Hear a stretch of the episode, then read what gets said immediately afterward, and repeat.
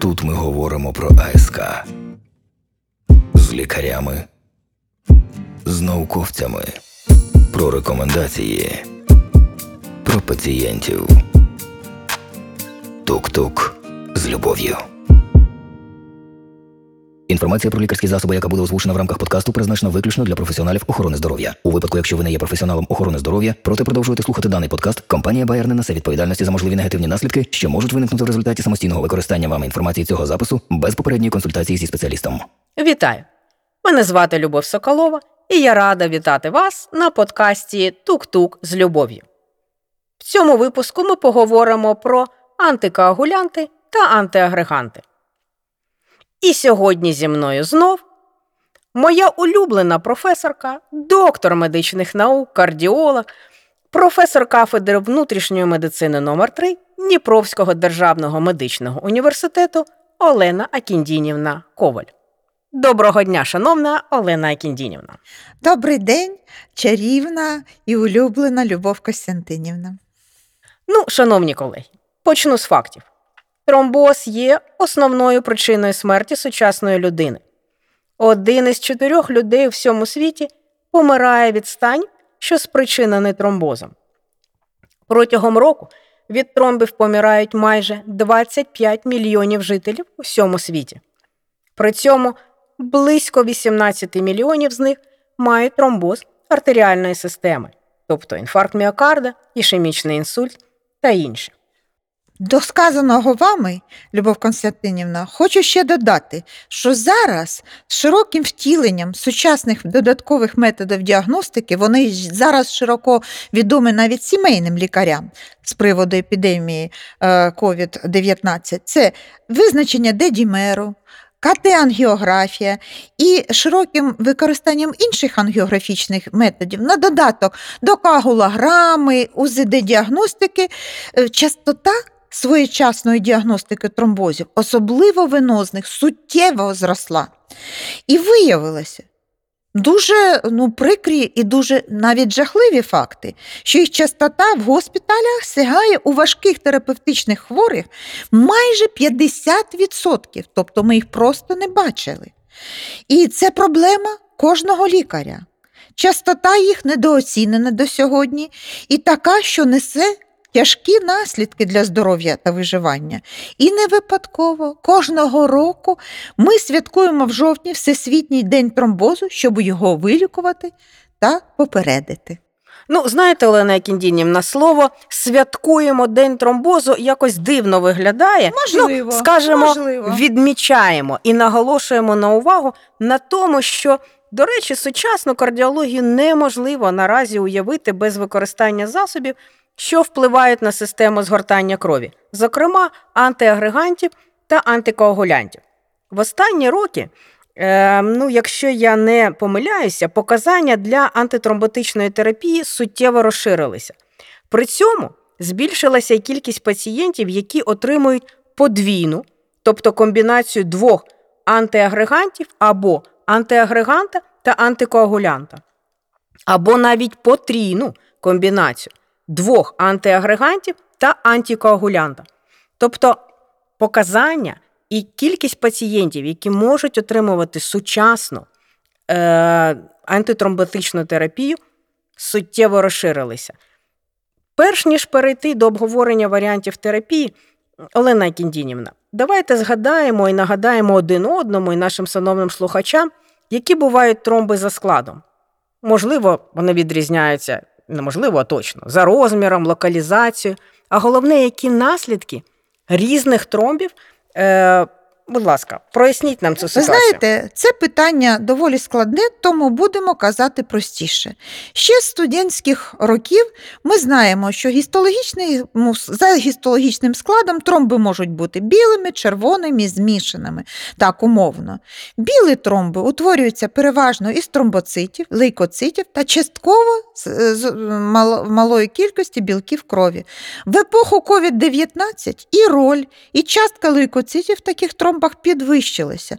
Вони стали більш агресивні, швидше наростають за розміром і потребують більш агресивної антитромботичної терапії. В складі червоних тромбів е, переважають еритроцити, скріплені між собою вже нітками м, утворюваного фібрину. В змішаних тромбах чергуються білі і червоні шари. Е, Ви знаєте, це чередування нам додає ще м, до- доводів, що потрібно постійно продовжувати антитромботичну терапію. Хочу наголосити. І тромби бувають е, за розташуванням пристінкові, частково зменшують просвіт судини, дають періодичні симптоми і оклюзуючими, коли перекривається просвіт судини. Можуть бути венозними і артеріальними, в залежності від міста утворення, але це теж вже більш умовне, коли ми більш розібралися в патогенезі. У наявність тромбоздатності до зростання, утворення вільного кінця призводить до його відокремлення і великих ускладнень, емболії, з обтурацією любої судини, в залежності від типу тромбу. Якщо це венозний, то до тела, внутрісерцевий до кардіоемболічного інсульту. Е, артеріальний е, обтурації дистальних судин з інфарктом міокарда, ішемічний інсульт е, з каротидного басейну. Артеріальний тромбоз завжди розвивається дуже швидко і призводить до раптового відмирання тканин. Так, наприклад, значною і відомою є е, роль е, коронарного тромбозу в розвитку інфаркту міокардів е, та е, церебрального тромбозу в розвитку ішемічного інсульту. Американська асоціація серця рекомендує щоденний прийом АСК в малих дозах ще з 1990 року. Складна тема, Олена Кіндінівна, але щоб краще розібратися в сьогоднішній темі, давайте будемо крокувати крок за кроком. І перш за все нагадаємо нашим слухачам, яку роль відіграють тромбоцити та фактори згортання крові в механізмі утворення тромбів. Е, При артеріальних тромбозах ключове значення має активація тромбоцитів. А зараз, при наявності COVID-19, ще раз хочу підкреслити, що зросла і роль активованих лейкоцитів. При венозних менша швидкість кровотоку та стресу суву в цих судинах, зменшення кровоплину на окремих ділянках, наприклад, у вушках передсердь при фібриляції, запалення або травма стінки вени.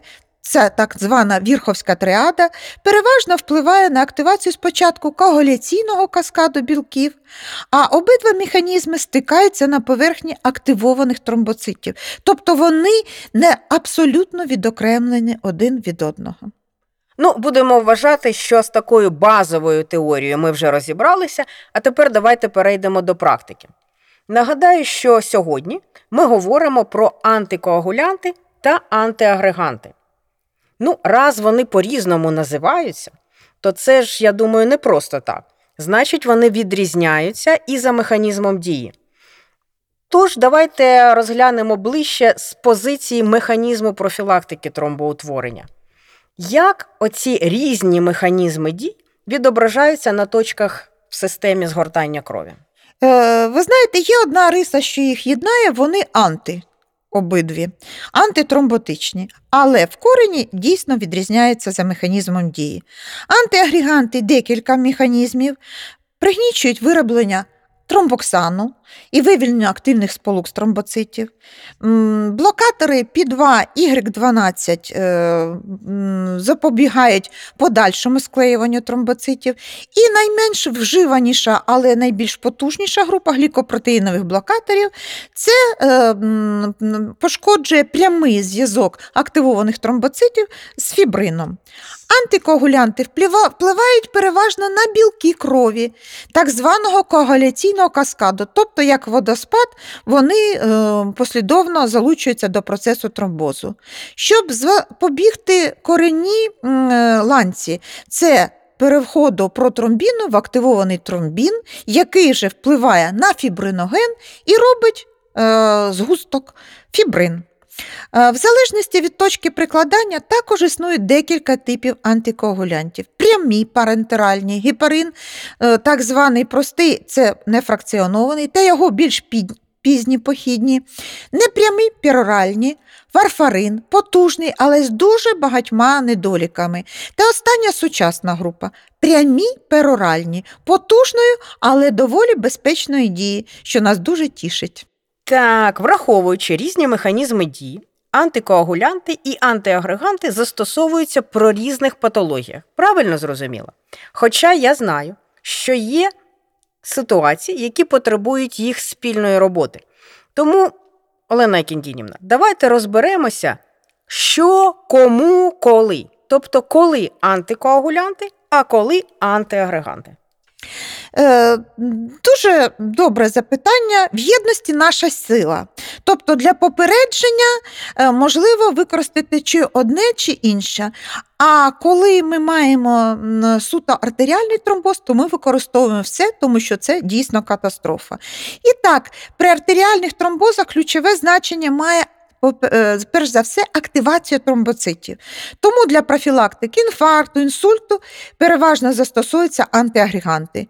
Хоча, як довели дані дослідження останніх п'яти років, антикоагулянт ривароксабань в малій вазопротекторній дозі також є надзвичайно ефективним при артеріальних тромбозах, в сполученні з АСК 100 мг. При венозних активація системи коагуляції ведучий механізм тромбоутворення, тому найбільш ефективними є антикоагулянти. І не треба додавати антитромбоцитарні препарати, це збільшує ризики кровотеч. І помилковою буде їх е, використовувати також і для профілактики венозних тромбозів.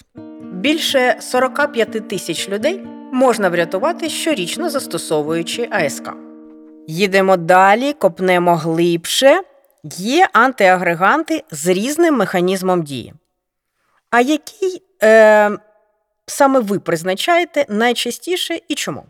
Як і весь світ, я дотримуюсь генеральної лінії і е, призначаю АСК, тому що до сьогодні найчастішим у світі є АСК, і оригінальним класичним препаратом, якою на сьогодні є аспірин кардіо. Він має оптимальне дозування в 100 мг. Оболонка забезпечує захист шлунку, що пом'якшує, не відміняє, але суттєво пом'якшує побічні дії препарату на шлунок. Саме цей препарат був задіян в більшості багатоцентрових досліджень останніх десятиліть, що довели його спроможність попереджати розвиток у серцево-судинних хворих таких артеріальних тромбозів, як інфаркт міокарда, ішемічний інсульт, зменшувати потребу в повторній реваскуляризації. Але в останні десятиліття зростає і використання тромб- антитромбоцитарних препаратів іншого механізму дії, інгібіторів P2 Y12 ем, рецепторів, клопідогрелю і ще більш потужних і сучасних, наприклад, тикагрелору і празогрелю.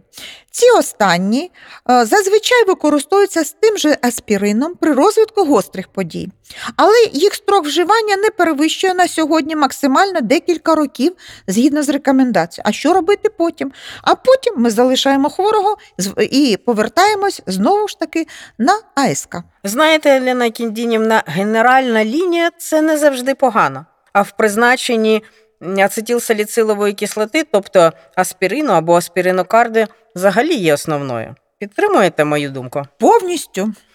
Ми з вами сьогодні торкнулися і теорії, і практики, і я все ж таки хочу відокремити основне для наших слухачів. Антиагрегант, тобто АСК, залишається базовою терапією для профілактики серцево-судинних подій, крім пацієнтів з фібриляцією пер- передсердь. А прямий оральні антикоагулянти це є препарати вибору для пацієнтів з фібриляцією. Ви згодні зі мною? Чи насправді це так і є на практиці? Оскільки іноді буває так, що теорія залишається класною теорією, а на практиці кожен робить те, що вважає за потрібне. От ваша думка, Олена Кіндінівна, як ми повинні реалізовувати рекомендації і теорію в нашій практичній діяльності? Ви знаєте, Любов Костянтинівна, е, завжди кажуть, що теорія суха, а дерево е, життя зеленіє без неї. Але тут такий випадок, що зеленіти і розквітати можливо тільки коли ми будемо реально прикладати на практиці ці дані, що ми говорили. І на практиці реалізація все ще далека від оптимальної. До 25% хворів, це кожний четвертий, що мають покази для прийому АСК, її, на жаль, не отримують. Частина взагалі не отримує ніякого антитромбоцитарного препарату. Якщо вони вижили після події і пройшло вже декілька років, все ж кінчилося. Я ж живий. З іншого боку, хворі з фібриляцією передсердь, що повинні отримувати антикоагулянти, і перевагу мають саме, як ви е, зазначили, непрямі оральні антикоагулянти. В 40%, як свідчать останні опитування експертів, е, або отримують АСК, або нічого. І тут АСК не оптимум, тут потрібно використовувати саме антикоагулянти. І ще раз наголошу, що перевагу мають прямі оральні антикоагулянти. Ох, Олена Кіндінівна, знаєте, сумна ситуація, але для того ми і працюємо в тук-тук з любов'ю, щоб кожен вибрав для себе правильний напрямок лікування наших пацієнтів з серцево-судинною патологією, призначаючи правильні препарати. Дослідження Компас було завершено у 2017 році достроково через приголомшливу перевагу комбінації мінімальних доз ривароксабану разом з АСК. Ну і наразі нас вже традиційна рубрика Тук-тук кейс теж з любов'ю. Олена Кіндінівна, е, я знаю, що ви не тільки практикуєте, а передаєте своє знання молодшому поколінню. Тож, будь ласка, розкажіть нам один цікавий випадок, пов'язаний з вашими студентами, оскільки у нас рубрика Тук-тук кейс. Наприклад, найдивніше питання, яке ви чули від студента, або ситуацію, яка з ним пов'язана. Ви знаєте, є одне питання, дуже часте, хоча я особливо вважаю його дуже дивним.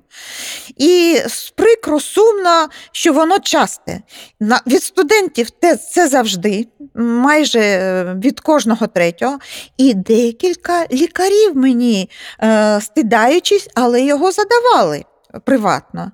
А що? Аспірин і гепарин це препарати різних груп, вони ж антитромботичні. На жаль, ну, я гадаю, що це потрібно щось змінювати. І наша бесіда це запорука, тому що ми щось змінимо в цьому питанні. Я впевнена, тому, шановні колеги, якщо ви щось не дочули, повертаєтесь до початку нашого тук-тук з любов'ю, проговорюємо ще раз відмінності між антикоагулянтами і антиагрегантами. Стучіть і вам відтворять. Абсолютно це біблійські істини. Тут ми говоримо про АСК. Тук-тук з любов'ю. Попереду рубрика Тук-тук Бліц. Олена Кіндінівна, п'ять питань, на які ви коротко відповідаєте. Поїхали? Поїхали. Кому призначається АСК для первинної профілактики серцево-судинних захворювань? Це дуже слушне і дуже таке важливе питання, тому що первинна. Це не вторинна профілактика, де все вже ясно доведено і треба вживати АСК. Призначення насамперед, і я гадаю, що ви, як видатний ендокринолог, професор, зі мною погодитесь, це цукровий діабет. І вже від п'яти років я гадаю, що ми можемо е, не вагаючись призначати. Е, І я що хочу звернути увагу наших слухачів, що зараз вже і хворим ем, високого ризику, незважаючи на вік, ми маємо нову шкалу SCORE OP, тобто ем, старші персони, older person, і там вже ми частіше раніше починаємо для первинної профілактики е, використовувати АСК. Тому, Олена Кіндінівна, всіх обстежуємо, оскільки є не тільки здорові, є недообстежені. Ми всі недообстежені. Абсолютно точно. Питання номер два. Яка основна проблема, можливо, перешкода у відносинах між лікарем та пацієнтом? Ну, це було завжди і особливо сьогодні. Психологічне виснаження обох сторін. Брак часу, але його потрібно долати. Говорити простим і ясним язиком. Спросити наприкінці, що і для чого він буде робити. Далі відповідь скаже вам багато. Як часто, питання номер три. Як часто потрібно відвідувати кардіолога? Це повністю залежить від індивідуальної ситуації життєвої. Після гострої події зараз вони пропадають для кардіолога, це погано і, можливо, щось зміниться. Але відразу після виписки стаціонару. Потім не рідше 6 місяців е, протягом першого другого року найбільш вразливий період, найбільше ускладнень виникає. Якщо здоровий, молодий і аналізи раз 5 років вже добрі до 30, то можливо дотягнути, здаючи аналізи тільки 5 раз 5 років і до 40 років. Але після 40 це буде гігієнічно і розумно е, і е, присвятити і ендокринологу, і кардіологу хоча б один візит. Да. Після 40 життя тільки починається, пам'ятаєте? Ну, ми підвищимо його якість з- вами. Питання номер 4. Який найбільш корисний від спорту для серця? Хода на свіжому повітрі, в тому числі скандинавська, і плавання. Я не випадково собі на Новий рік подарувала палки для скандинавської ходи. Так, питання номер 5. Фраза, яку ви постійно повторюєте своїм студентам. О, цікаво. Щоденно можна сказати. Ми спілкуємося не онлайн для того, щоб розвивати клінічне мислення і дискутувати. Тобто думайте кожного разу, чому? І пишіть все на жорсткий диск свій. Мозковий, тобто запам'ятовуйте і аналізуйте, і не форматуйте його, не відчищайте його щодня, щоб запам'ятовувалося і зберігалося. Олена Кіндінівна, е, використовуючи момент, можна спросити вашого дозволу і цитувати вас, використовуючи цю фразу не тільки перед студентами, а навіть і перед колегами. Будь ласка, Дякую вам. Дякую буду вам дуже. пишатися вашим, циту- вашим цитуванням. Шановні колеги, на цьому наш епізод добігає кінця. Підсумовуючи нашу розмову, хочу нагадати, що перше. АСК залишається базовою терапією для вторинної профілактики серцево-судинних подій, крім пацієнтів з фібриляцією передсердь та венозним тромбозом. АСК залишається єдиною терапією для первинної профілактики серцево-судинних подій у хворих високого серцево-судинного ризику. Олена Кіндінівна, дякую вам за приємну та цікаву бесіду. До нових зустрічей! Дякую, спілкування це найдорожче в житті. Шановні колеги, ви слухали подкаст Тук-Тук з любов'ю. Дякую, що залишалися з нами. До зустрічі в наступних випусках. Тут ми говоримо про АСК. Тук-тук з любов'ю.